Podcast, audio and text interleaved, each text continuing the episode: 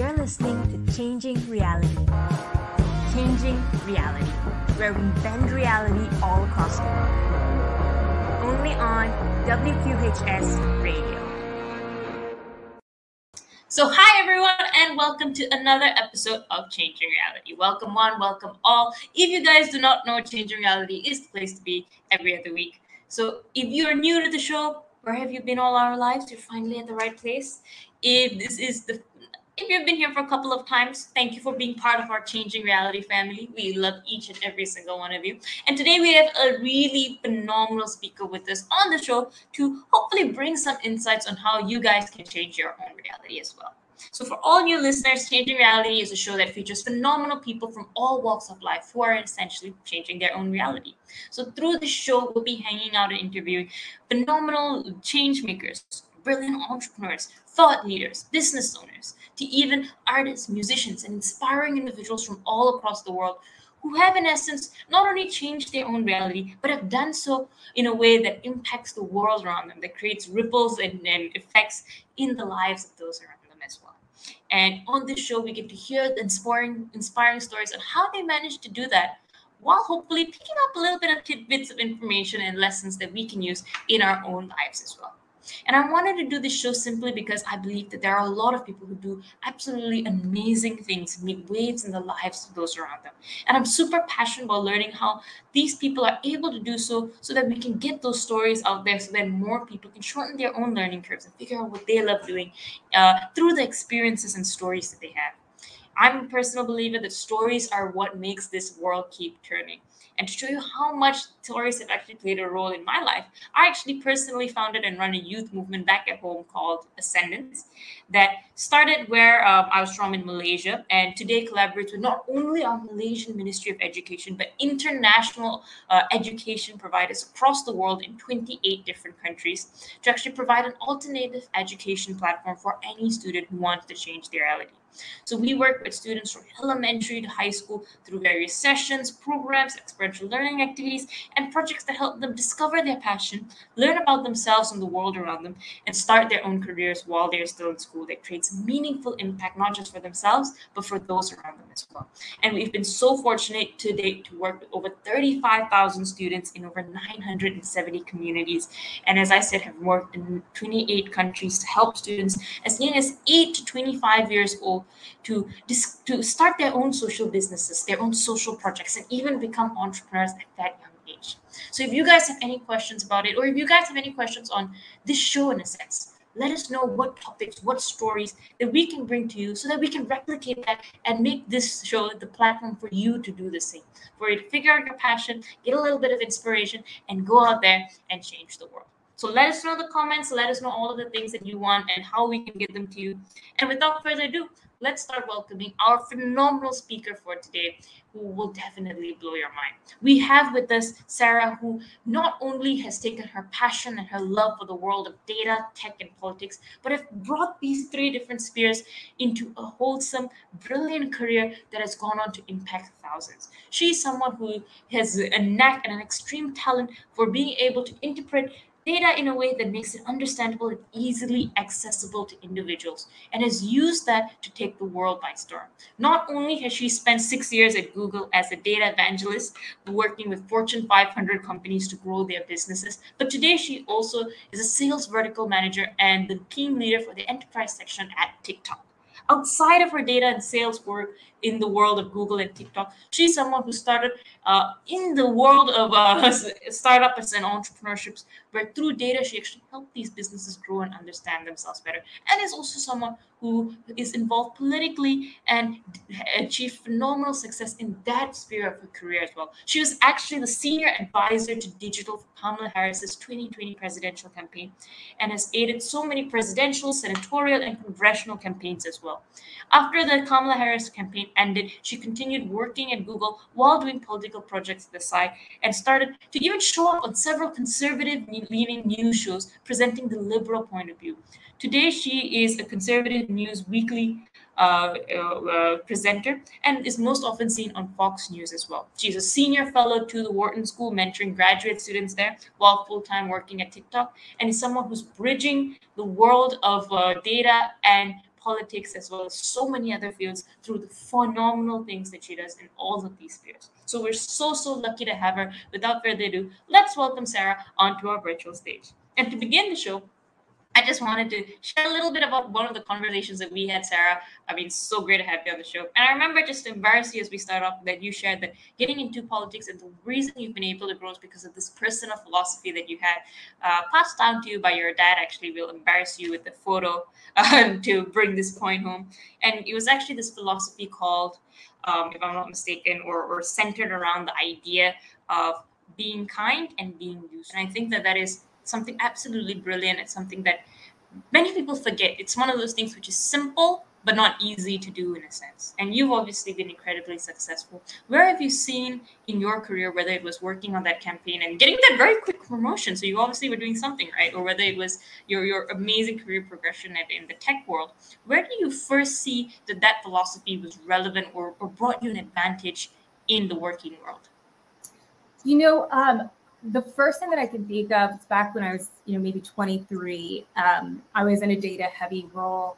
And I think that there's sort of a stereotype of, of data nerds not being most well spoken people. Um, and I wanted to be someone who could sort of translate all this into English, right? Like I just get the bottom line of the insights. And so I started um, putting together little insight projects at my startup and presenting them. And um, frankly, just being a data person who is well spoken, um, I think was a huge advantage. And that that sort of willingness to be bold and set my own limits there, I think got me early success and allowed me to move up in the startup change. And when I made this switch over to Google, Google was always really good about letting you explore, you know, you work outside of Google as long as you were doing the job within the walls of Google and kept your work separate. And I started consulting on a number of congressional and senatorial campaigns. And I think when a lot of people come in to a new world, like I was with politics, they don't take a step back and listen. And so, yes, I came to them with, hey, here's what I do in my day to day job. I work with Fortune 50 companies. Um, I think we can apply it to your campaign. Here's how I'd like to do it and why you should let me, basically. But if I hadn't taken the kind part seriously, which was shut up and listen to their response and not just shoving what I thought down their throat when they've worked in this industry forever, I don't think I would have co- um, come off well, and I don't think I would have made their lives easier.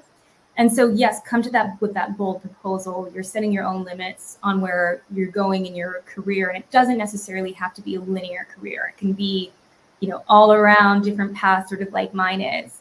Um, but be coming in with a proposal, be useful, but also be kind and listen to feedback. Otherwise, it won't work. I hope that was helpful.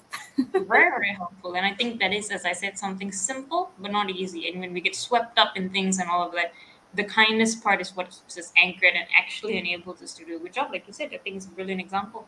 You you mentioned getting promoted in in, five weeks to a paid position, which is um, mind-boggling at the very least to think about.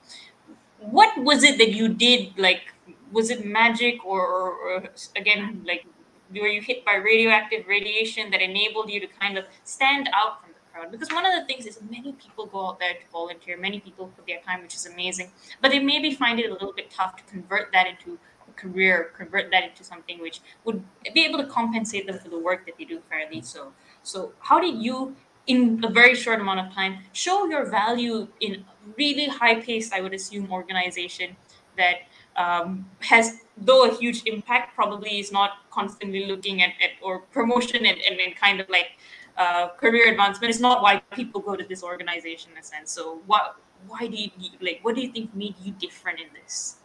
You know i think i always came to the campaign with a clear bottom line of why they should care. So the analysis that i was doing the proposals that i were making nothing was novel um, but when you're pitching to someone or trying to convince them to take a certain action, I think you need to take that step back and in one to two sentences say, this is why you should care about this. Here's how to do it. Just make it really clear and simple, especially when you're working at a startup or a campaign, which, if you think about it, campaigns are kind of the biggest startups of all time. You know, closing your doors, raising a billion dollars in a year. Um, they're so freaking busy. And so, um, always just giving that bottom line. And as a as a data nerd myself, I know that we like to dig all around, be really thorough. But for non data people, always coming with that bottom line, I think sets you apart from other data scientists. Um, so I always recommend taking a step back and saying, could someone understand your point, why they should do it, and what to do in 30 seconds? That's kind of been my philosophy, and it's worked really well for me in both the startup tech world and also on political campaigns. Hmm. All right, in 30 seconds. If you can't say it in 30 seconds, don't say it at all. Got it. Yeah. oh, and I just wanted to add, you know, another reason um, I that this worked out really well for me is, uh, frankly, I'm really lucky and have privilege. Privilege. I've been able to take risk in my career because you know, growing up in a solidly middle class American family at a time where that meant you would never have to worry about food. You know, I could afford to pay rent for the next couple of months if I lost my job, if it didn't pan out. And so that definitely gave me a huge advantage in my career as well. I know that's not very helpful to say. It's not like you guys can be born and and you know have to be born in the in the right family. Um, but I do want to acknowledge that some of the the risk that I take is purely because I've been given the privilege to do that. No, but that is no, I think it is relevant. I think that is important to talk about because I feel like many times because people are afraid to realize that they are privileged, they don't end up taking those risks and all of that. So that the fear that they have is so much more yeah. until they realize like like most people you don't have to be ridiculously rich. You don't have to own five yachts to be able to do whatever you want or take those risks in career or, or things like that. If you are from a middle class family if you have like if you have a rough fallback in a sense you're fine. You can try different things. And what you've done which is so interesting is you've worked in in startups. You've worked on political campaigns all which have high risk but also really high return and, and really like huge impact that comes out of that. From your point of view what can other people who maybe don't have that mindset but are still in that resource where they or, or have the resources where they are able to take risks but they maybe don't think about it that way? How can they start being a bit more aware and begin taking those steps to do things a little bit differently to shake things up a bit? I love that question.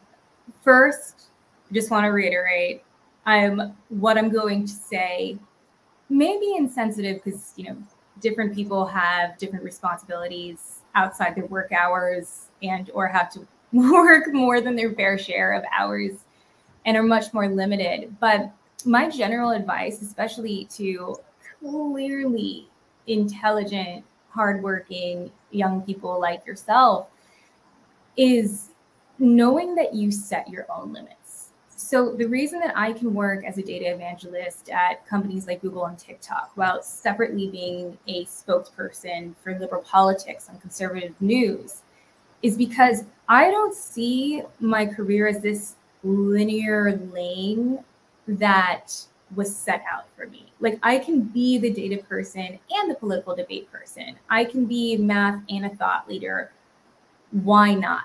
And another thing is I think people have a fear of being cringe.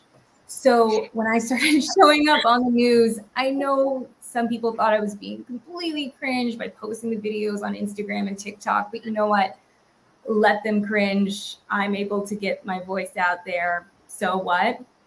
Um, but I would say, in order to do that, one, have the confidence and the true belief that you do set your own limits. So if you're a data analyst and you want to go into interior design, but you know, there's plenty of folks that would love your interior design help. Post an ad on Craigslist saying that you'd love to volunteer and be bold and post those photos on Instagram. Like let people cringe. Um, I would just say if you're lucky enough to have the time to to explore those things, do it. You don't need to follow this linear ladder in your career. And the best part of dipping into multiple worlds is so when I'm talking to Google people, they're like, tell me about politics. And when I'm talking to political people, they're like, so what was Google like? How's TikTok? Um, you know, and so you really, I almost feel like I'm playing both worlds. Um, but just, I got really lucky knowing that I, I get to set the own terms of my game. And um, I do have to thank my mom for that. She also did not have a linear career. She was a scientist and then a lawyer and now an entrepreneur. And um, also, Neil Hoying, who you had on your show a few weeks ago, has a very sort of here and there career that to other people it sort of doesn't make sense. And it's like, what game is he playing here? He's not just trying to like climb this linear la- ladder to CEO of Google or whatever it may be. Um, but I highly encourage you to just go for it and be cringe. I think you'll have a much richer career and you'll be much happier for it. I'm gonna I'm gonna get that on a t-shirt. Just be cringe. Like let people like no, I think I think that's brilliant. I, I, feel like half the time people don't do things because they're like, oh, people are gonna think I'm cringe. You're like, let them cringe. Like Let's let them cringe. Also, I'm a millennial. Am I using that Gen Z terminology correctly? I hope so. I'm the worst for the planet. I used LinkedIn for the last like five years over Instagram. So like you like like you're fine. This is the first time cringe has been on the show. That shows how bad of a Gen Z I am. So, but no, no, no, no. Like lovely terminology. Definitely brought the hearts of everyone down. One thing that, that was really interesting that you said was kind of like on that not having a linear career path. I feel like many times we forget that our life is not just about working a job and, and like it's not just about doing a job and, and like doing it forever and, and climbing up that ladder. Yes, that's important and I'm sure for some people it's really important. But sometimes there's just so many interests that, that you as an individual can have or so many different things that you want to do.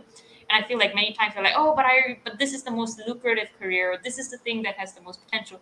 That we forget that nothing is actually really stopping us from doing a couple of things. Uh, like like nobody's gonna like sue you for that in a way. You're fine and I think that this goes down a lot to mindset in a way. If you've always seen a linear career path, or, or like I'm sure even from this interview, they're like, Sarah did what? She has like how many careers? And that itself will open up people's minds. For your point of view, you mentioned your mom being a bit of an influencing factor when you were younger. Tell us a little bit about her and, and kind of what you saw growing up that you felt opened up your mind when you were plotting your own career in turn. You know, my mother is I, I, when I saw her become one of the leading women in Silicon Valley. She started out as a chemist, wanting to in, invent drugs, and then she went to law school because she wanted to own the rights to those drugs and be able to understand those contracts, and that led to her doing patent law for Silicon Valley companies. Um, and then she started some healthcare companies. Um, and all those things growing up felt like, oh, yeah, no, she's interested in solving this problem, interested in this. And it was like natural dominoes to me.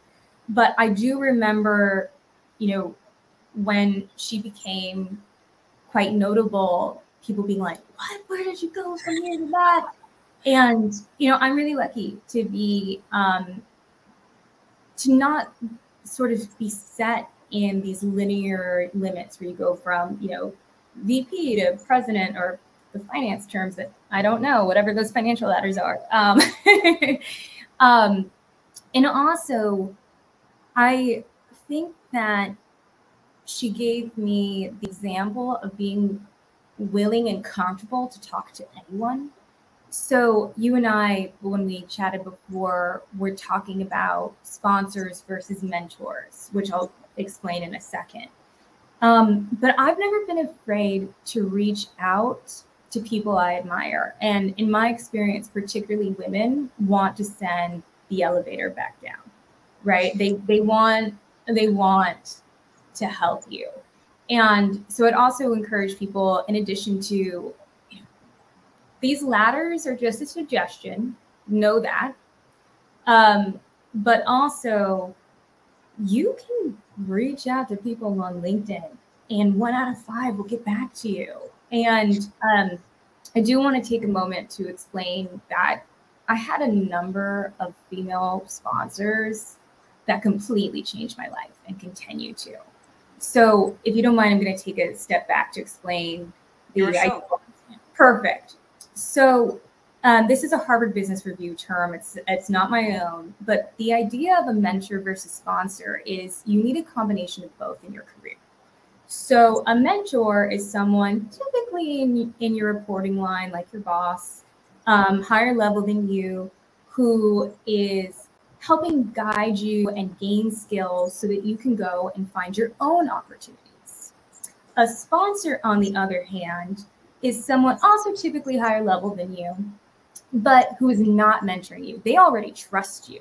They are signing you up for things, trusting that you will make them look good, that you will deliver a good job. So it's more of a mutually beneficial relationship. For example, there's um, a man named Nick who I work with at TikTok who I am consistently impressed with. And I go to him for these cutting edge dating, pro- date, woo, dating, wow, data projects um, because I know that he's going to make me look good. So I find him opportunities. Now, I'm not mentoring him, I already trust him to deliver.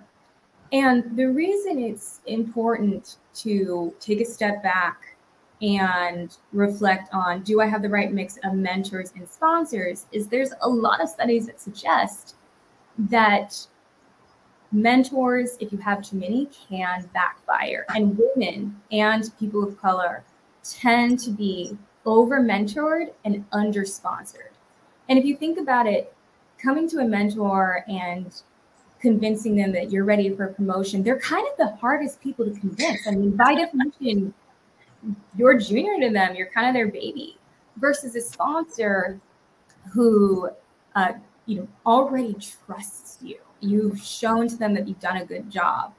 They will help you find opportunities. And, you know, for example, for me, there's a woman named Cynthia Friedman um, who is a big thought leader in the Democratic world. And you know, I did a couple projects for her and I asked, you know, I'd love to work with you again. Basically, not using the term of, hey, will you be my sponsor? Even though I have used that term in the past. Um, she has continued to find opportunities for me. You know, I'm working with a governor right now, and um, it happened because I asked her for an opportunity. I did really well, and she came back to me for more. So she is a sponsor and finding these sponsors has really changed my life. Now, that's not to say that you don't need mentors. Of course, you do. But I do think that sometimes mentors can backfire because they see you as junior and also mentors can give you conflicting advice and then you know you don't follow one it's it's hard to both so please find sponsors as well no, no, no. This is a phenomenal point, and I was so amazed by it the last time we spoke that I that I had to mentally catalog like every time I went for a meeting what was actually being offered because I feel like so many people don't understand that terminology, which I'm grateful that you that you've now enlightened us a little bit. So you've got people who call themselves mentors, but they're actually sponsors. People who say that you know what i'll open opportunities but they actually they're more mentors in a way and, and i feel like being able to at least in our own minds distinct those people in a sense when we're going for meetings, which is fine. Because I've got amazing like like like actual mentors, which I know I go back to all the time. But then you know you go for meetings at times when on new projects, and then everyone says, "Oh, I can give you advice on this. I can mentor you on that." But what you actually need at that point are people to open up doors, people to sponsor, people to open things. And as you said, I feel that that people of color and women have been taught that we should not really be asking like whatever you give, I should take in a sense. That we're not being mindful of saying, "Could you be my sponsor versus mentor?" and then what happens is we end up in that place where you get 500 people giving you advice that, that pulls your project in 500 different directions. And you feel bad because everyone's doing it from the good of their heart but you don't know where to go you don't know what to do and you don't actually get the opportunities that you need to grow it in the first place. How do we fix this in a sense at the cost? How do we set that like like get it right when we're in the meeting itself when we're asking for help? What exactly do we do as someone who probably is new to kind of compartmentalizing this in their brains? So the the question that I that I get around this topic of sponsor versus mentor uh, when I mention it to people is often how do you make it happen? You know, like it, it's a little bit weird. Not the terminology isn't common the way the mentor is. Um, you know, and people, uh, especially women, will say, "Oh, but that happens organically. I'm not going to ask for it." And um, you know, I call BS on that. Yes, it does often happen organically, but I've had people come to me and say, "Hey, I like this presentation. I want to get uh, involved in data with you," or "Hey, um, I see that you're presenting at a lot of conferences. If you see an opportunity." And I've then had a conversation with them on sponsors, or you know, I've just asked people, "Hey, um, I really enjoyed working with you. I basically the TLDR, I think I crushed it. And I'd love to do that again. And also, sometimes I do just explain the term sponsor. You know, I just did this last week with um, someone higher level than me at TikTok. And he was like, What's a sponsor? And I explained, um, you know, it's someone who finds opportunities and in return, I promise to crush it and make you look good and he's already been in you know c-level meetings and um, within tiktok and is finding me opportunities. And so whether you use the terminology sponsor or not the thing that you need to communicate is that you see them as someone influential who can help you find more opportunities and who you take seriously and will prioritize. The worst thing you can do is ask for opportunities and then do a bad job on them. So only do this if you plan to deliver. Um, just go ahead and ask. And honestly, I think people will be really flattered. In sometimes, honestly, I think it's more flattering to be a sponsor than a mentor, and it's certainly less of a commitment because you're like, oh yeah, Nick will be good for that, you know. And by the way, I highly recommend to people, especially people who are new managers, um, you know, that early sort of entry level to mid career level, um, look out for people to sponsor. You know, I would love to sponsor you. You're clearly so impressive, and I trust you to make me look good um, if we were to work together. And also, part of the reason that I've risen quickly in my career is because I help identify talent and foster it. And if you're thinking, if you're looking, okay, I'm going to hire someone to manage this org, you probably want someone who's pretty motivating and who recognizes talent and who finds the right people for the right opportunities, right? And so I would just ask any listener to both find your own sponsors, but also be a sponsor. Don't just think of mentorship, please. No, very, very well said and and I think that just knowing that mentorship is it's great, you need it, but you need more sponsors than mentors at times in a sense because you need mentors that can really get you the advice, the thought that you need, and then you're gonna need the opportunities to actually try those things out to actually deliver and, and grow in the career. And I feel like this is a really important conversation to have because it, it helps distinct that another thing that, that also kind of leads up that is also in, in your career, as I said, you've done so many things in, in I would say, a very wholesome way. You went to the startup world and you went exact opposite to Google in a sense, which is again the, the dreamland, the Disneyland of all tech companies, I call it. In your point of view, in a sense, how does it come like one thing that I noticed about you is you're very, very, I would say at least thoughtful in knowing both perspectives or knowing both sides of the stories, especially when it comes to, on, on one side, politics. You, you take one point of view and you tell it to another uh, a, a group of people who maybe don't share that point of view always and, and try to get them to understand how it looks like from you. In, in work as well, you were in the startup world, which um, is a little bit different from places like Google and TikTok and all of that, and often have a little bit of an opposing point of view, much smaller organizations, uh, much more uh, I would say, users and then people providing the services and, and all of that. How do you think that, uh, or, or what do you think is a skill that you have that, that people should think about developing that has enabled you to do that in a sense, to, to see both points of views and, and be and bring them together in a way? That, I want to think about that.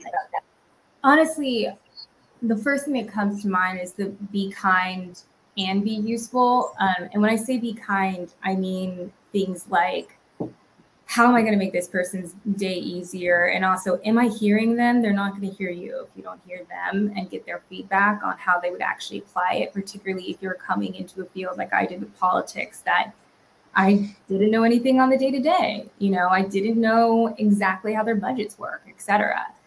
Um, I also think I'm going to use the term shameless or or cringe.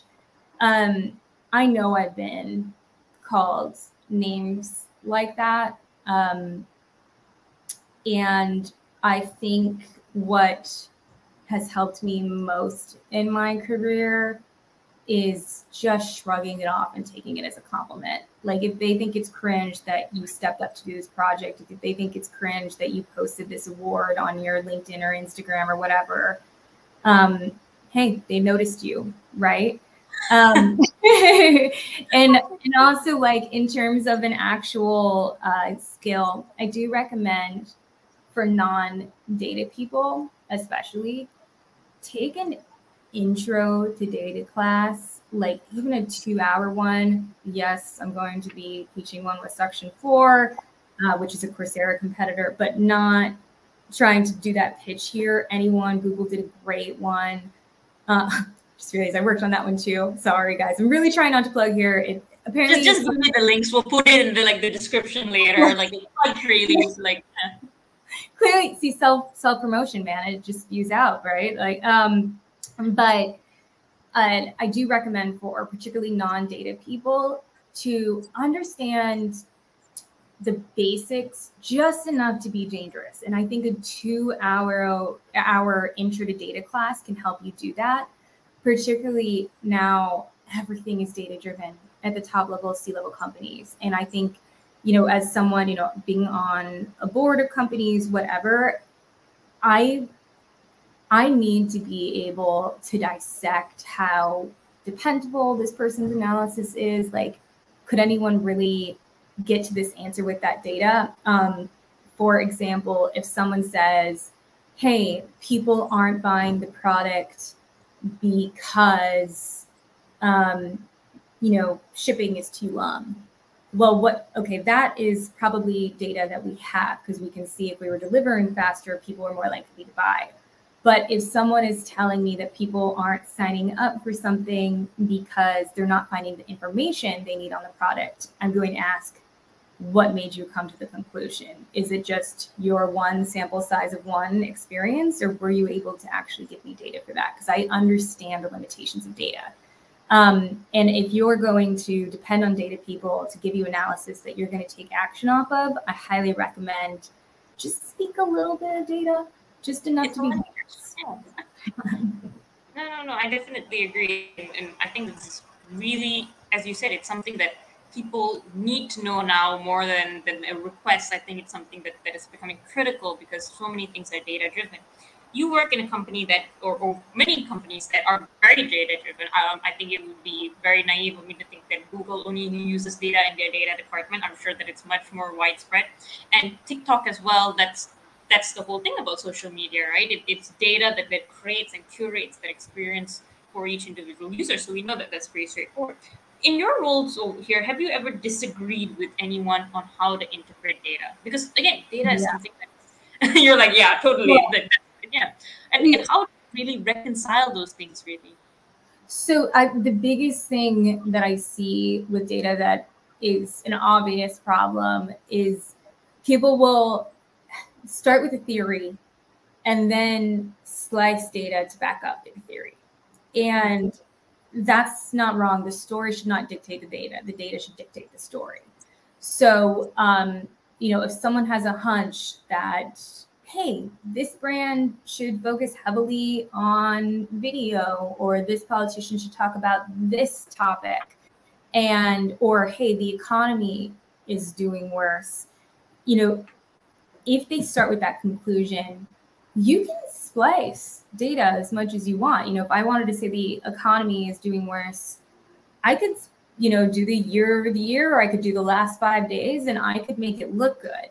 But the important thing is that I would as what I would call a responsible data person is you would take a step back and say, okay, what has the economy done year over year?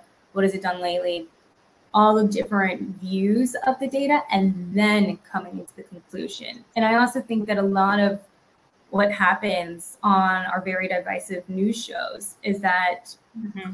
we just we're selecting data that is quite useful right it like it, it reinforces us instead of taking that step back and I think that whether it's a company like Google, a political campaign, anyone with any sort of influence, any decision making, um, you absolutely cannot start with the story first and then the data. As humans, we're going to want to do that, but that is quite frankly reckless and counterproductive. Um, and so, in terms to answer your question directly, how do I re- how do I reconcile that? If I'm suspicious of hey, this is a narrow story, you know, like you spliced it in this sort of imagine um, you can curate data the way you can curate Instagram, right? Like you see this photo where I look really good. Um, and it paints the story that I want to paint you, but what you don't see is, you know, my cellulite or whatever. And um, data can be the same way. And so asking people, okay, what was the long term data cut? Like, what was that trend line, not just the short term this week? If you're suspicious, um, I, just be honest and be like, hey, I, I just want to make sure that we're being data driven and not, you know, emotional driven and then reinforced by data. You always are going to have emotion in your work, but when it comes to data, I think you're really doing yourself a disservice if you start with the story first. No, very well said. And, and that kind of leads to the other thing that you do so phenomenally back to politics in a sense that you bring in this perspective that is data driven in, in something that we tend to get a little emotional about. Uh, all of us are guilty at times of it. I'm going to put up a picture of you during one of your many interviews in a sense. Very pretty, very cool. Um, tell us how did you get into like how did you get on TV in the first place? That, that, like all of us, I know when we were kids, imagined ourselves being on TV and, and being people on the news, but that doesn't work out for most of us. How where where did you go come across this career, this path? What happened, Sarah? Tell us and light us. um, so I was on the Harris campaign, and when that ended in December of 2019, I reached out to a couple of progressive organizations and basically pitched hey i'm someone who speaks data and i can talk to potential donors about why democrats need to invest in data and how much money we need to do it and um, someone who i was speaking to a potential donor um, happened to be on the board of a news network and said hey you explained this really tough topic to me. Could you go on TV and talk about polling? So we go on, talk about polling. It hits commercial break. I thought that we were going to say thank you and goodbye. And they're like, could you stay on for one more segment? I say, yeah, sure, thinking it's going to be more mathy things. Turns out it was a really conservative former member of Congress um, who just spat out I know I'm, I'm, I'm clearly pretty pretty biased here, but um, we, get it. We, we can picture yeah, it a little bit. Yeah, um, pretty aggressive in what I would call conspiracy theories. Um, and apparently, I, I handled it calmly, and um, and it went well. And then it just divulged to me being a political commentator. After that, I was invited onto other news networks via Instagram. You can also book an agency um, to help you coordinate those bookings. Um, they do get overwhelming after a while. Um, and so there are ways to make sure that you're getting more of these opportunities. But honestly, I had dumb luck there. Uh, I would, uh, someone once told me luck is opportunity meets preparation. So I think you've got it down. Oh, I love I love that. You're giving me a bit too much credit, but I'll take it. no, no, no, no. I seriously, and, and that kind of leads to, the, to this question that I wanted to ask, and I think many people think it. How do you stay calm when you know that when you're on live television, you know at times that the thing that someone else is saying does not line up with the data and information, but they say it so persuasively that you know, or or with so much emotion that that it that it makes people feel like it's true. You know what's right from wrong a little bit at least from the data and the information. What do you do again? Live TV, emotion is high. How do you still bring across a point that uh, may come out confrontational if you do it in a way that is confrontational, but at the same time there is grounded, there's smoke that you've got to clear, and you've got to like bring out the truth here. How, how do you do that? What even goes on in your mind? Are you just like imagining like a dartboard with like a couple of people's face? Like, so my goal when I'm going on conservative news shows representing a progressive point of view is to be convincing, right? And um, you know, my goal is to extend a bridge that hopefully a few people walk across, as naive as that may be. And if you get inflamed, you're not as convincing. Like, for example, saying, he betrayed us versus he betrayed us. So I think people think that the first one is more powerful, but it's not, especially when you're going into enemy territory with someone who disagrees with you, right? You um, coming off passionate, what you feel is passionate and logical, um, is not what's going to be convincing when you're talking to someone who is likely um, starting off disagreeing with you. And so, Chesney, there's some moments where I'm biting my tongue, but um, what I care much more about than than showing like how dare you is to be convincing to my to my viewers. And um, that always keeps me calm like mind on the goal. And by the way this isn't for all like tv interviews. For me because i'm a liberal and conservative news you know the the goal is to to be calm and articulate and and bring new ideas. And i just can't communicate that well if i'm getting angry definitely. You and I just wanted to share that you obviously are doing something right in all of this because again, always on the news, even after this, uh, met and worked with literally the vice president of the country. So congratulations, definitely going going places. What do you there seems to be like I think in any influencer or thought leader role, there is always the fans and the friction as I as I kind of think about it, where there will always be someone who doesn't like you for no reason or for maybe a good reason, but like there will always be someone in a sense. And with you being someone who is again so important in our community and in in, in, in weaving a, a cohesive no, I think I think what you do is really important. I'm sure that you have your fair share of people who are probably a little bit on like the ones saying cringe and the ones who are not as supportive as the others does that pressure ever get to you? Do you ever like how do you deal with those people in a sense? I get like I have a friend who's an amazing, phenomenal international singer, counts every dislike she gets on a video and cries mm. about it, even if she has a hundred and a thousand other likes on it. So how do you kind of deal with the pressure of the negative influence of the negative comments, no matter how small it may be? You know, um, when I first started and I would get rape threats and those freaked me out more than the death threats because like oh okay you're gonna kill me but like rape is actually believable you know I mean, um and those shook me at the beginning. Um and you know there was comment like i used to get a lot of comments that i had like a man voice and how dare you say this? And i stopped reading them for a little bit and then I did what is usually a very dumb move of responding to a couple, just the DM, not publicly, and you know, asking back what makes you think that what I said was a lie or something like that.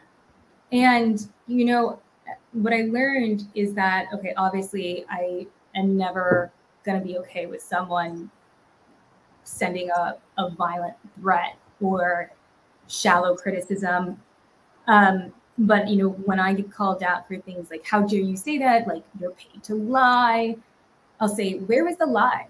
You know, like I'm referencing this government report Trump's administration's public data. Here you go. And what I realized um, through those conversations is people are most of the time coming with the right intention. That guy who told me that I was paid to lie on TV was misinformed and open to it once I, you know, sent him data and we had like an honest conversation back and forth. And I honestly think what he, when he sent me the nasty messages, he thought he was doing what was right for his country, like making me feel shame for what he understood to be untrue. He later apologized, and that experience has played out for me many times. So I realized that one, people are usually of good intentions, and two, no one really gives a shit about what you're doing. Like, no one is really monitoring you that closely. So that guy left me that message and then probably didn't think about me ever again until I DM'd him, right? Um, and I don't think after someone reads, you know, um, an article that I'm noted in or whatever, I think for the most part, even if they're impassioned for one minute, they're not thinking about you much later. Hopefully, they're keeping in mind your ideas, but they're not thinking about me, Sarah Evangeline Norman, right? And also, you know, when I post photos on Instagram and yeah, I'll get comments, good or bad, I know that, okay, they're going to scroll to the next post. And so remembering that, like people really aren't thinking that much about you. Hopefully they're thinking about your ideas, but not about you. Um, but now, honestly, with that, I really have peace. I don't get jostled by comments. And I also took notifications off of my phone. And um, so I'm not interrupted by comments. But to be honest, I really, I, I know this sounds like BS, but I really am fine with them and almost fueled by them. I kind of find them energizing that, like, oh, that resonated, whether it was good or bad. People are thinking about it for at least a little bit, you know? Um, so I really, I did find peace there. Definitely, it shows that, you, you weathered a lot of the storm and that you're definitely someone who, who's getting to the stage where you're you're ready for stardom. You're you're famous. Like like, like it's amazing. you're generous. you should all write a book on this. Uh, but you've shared so many phenomenal things. I uh, I don't even know where to start if, to wrap it up from. I would say the sponsors and mentors conversation from the don't worry about being cringe conversation to your own story of, of how you you opened up for, or, or went from or uh, going like being bothered by these and, and finding out how you can kind of find some peace with it to even things like destroying the linear career path for, for our viewers in their future. All of these are so important and so so relevant. I think really have your, your finger on the pulse of things that we needed to, to, to kind of like convey to the audience and things that really resonate. To distill down your journey to distill down the things that you have kind of accomplished all throughout your life in a sense what do you think has been one thing, or you can say two, but one thing that has really made you look at life differently compared to anyone else around you? What's made you you, in essence? I'd say first the constant mantra from my father saying be kind be useful and applying that to work um, separately from that i would say um, honestly being bold enough to reach out for sponsors and reach out for projects that seemingly were not in my career ladder and just doing so shamelessly. You know, the worst thing is people saying them. Thank you so much for having me. I, I have one question for you, if that's all right. I would like to formally ask you, could I be your sponsor? I'm so impressed with you. Yes, I would love to. Thank you so much. I was gonna ask you that. I just was like, if I asked her on. okay, we're we're on the record. Uh, whenever you're ready, uh, and you know where you want to explore, um, please let me know. And if I can be helpful at all with the little little influence I have, I would love to be a part of your career. I'm just I can't wait to see what you do. And thank you so much for having me you're too kind and I really appreciate you being on the show. I'll take you up on that offer. I'll drop you an email right after this. When you're done with TV, you can you can look at it at your free time. But I really do appreciate it. And I think our audience agrees with me, and you have been phenomenal on this show. And I really, really appreciate everything that you shared. So thank you. And to audience, thank you for joining us. And I guess we'll wrap it up here. And thank you so much. Sarah, luck on her next appearance. And with that, let's end today's show. Bye. Thank you. You're listening to Changing Reality. Changing Reality, where we bend reality all across the world. Only on WQHS Radio.